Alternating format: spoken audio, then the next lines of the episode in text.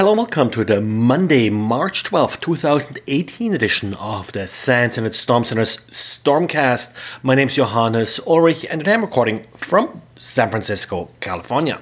Paying to get your files back after you have been infected by ransomware has always been a dubious solution, but if you ever wondered what your chances are to get your files back after paying, as expected, they're not really all that great. Only about half the companies surveyed by security company CyberEdge got their files back after paying.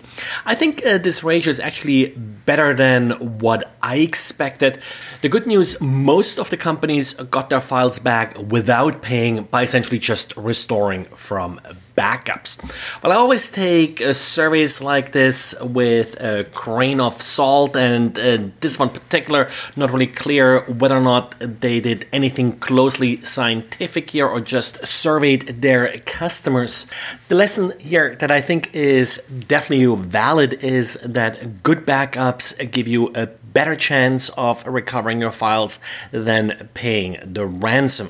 And actually, one thing that I've seen a lot with ransomware, if you do catch it quickly enough, there is a good chance that many of the files are actually not encrypted at all. They just change the file name. So that's another way to get some of your files back if the backups don't work out. Now, we have seen somewhat regularly vulnerable routers used to further compromise networks. One of the most common and simplest methods this is usually done is by DNS changers that change the DNS setting of the router, and then, of course, those settings may propagate into the network via DHCP. But Kaspersky came across a new piece of router malware that appears to be more targeted and in particular aimed at sysadmins. The malware affects routers made by MikroTik and spreads to the sysadmin via the admin utility used to manage the router. So, not via DNS settings, the administrator has to actually connect to the router using the admin utilities, and then a malicious DLL is loaded. At this point, Kaspersky does not know how the router actually got infected. Could be as simple as a default or easy to guess passwords, but the malware itself doesn't appear to be new. It has just been sort of flying under the radar.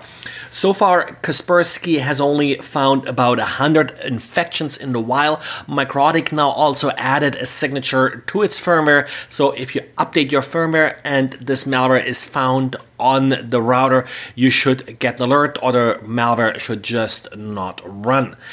The malware has so far mostly been found in Africa and the Middle East, and between that and only 100 infected systems, that's probably why it sort of stayed under the radar for so long. And threat intelligence company recorded future made an interesting discovery that vulnerability reports made available via the Chinese National Vulnerability Database are often manipulated. It appears that vulnerabilities that could be used by the Chinese Ministry For State Security and offensive cyber operations are held back to allow for more time to exploit them and to reduce awareness and patching for these vulnerabilities.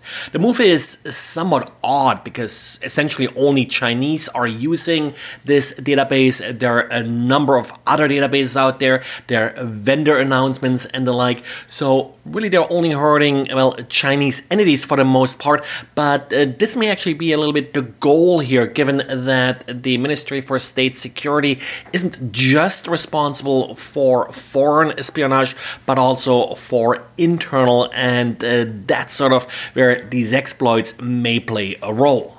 Now, these kind of databases, and there's also one here in the US, the National Vulnerability Database that is run by NIST. Uh, they are sort of a nice one stop shopping kind of place for vulnerabilities, for patching information, but you should always try to also sign up for alerts from the creator of the software because often these larger databases they don't cover every single possible vulnerability but only vulnerabilities that they consider significant enough and that are reported to them.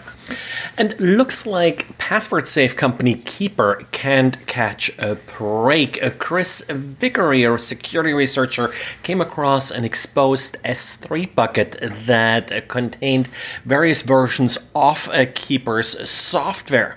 Now, this in itself wouldn't be really all that bad if this is sort of the official software repository for Keeper, and that's how they sort of allow people to download their software. But apparently, full access was possible to this particular S3 bucket without authentication, meaning that anybody could also manipulate files being stored on that S3 bucket. Okay, so if someone manipulates those files, uploads malicious replacements for Keeper, then, well, software signatures should alert the user that uh, this particular software isn't legit. But apparently, the exposed directory also included an Apple code signing certificate, including the private key, which could then be used to at least sign Apple versions of the software. And a Brazilian gang apparently has set up a service to clone chip cards. These are the cards that were handed out over the last uh, couple years in order to replace the old credit cards. And just about now, most merchants are starting to accept chip cards. Well, the problem is that the protocol being used in these chip cards allows for too much flexibility to actually not do any authentication. These credit cards run essentially little Java applets on the chip, and uh, once you plug your chip card into the reader, it will advertise to the reader what authentication methods are supported and what applets are available. And by just not supporting any authentication, the chip card can be used without actually having to authenticate itself or without having to check the authenticity of the reader. So what we got here is a very classic problem that declined. In this case, uh, the credit card is in charge of authentication and can essentially instruct the terminal to bypass any kind of meaningful authentication. This particular flaw has been pointed out uh, before, but up to now it was really more theoretical, more a lab experiment. Now, with this Brazilian gang, actually, there is a service available and you can hire them in order to clone cards for you. Well, uh, that's it for today. So, thanks for listening and talk to you again tomorrow. Bye.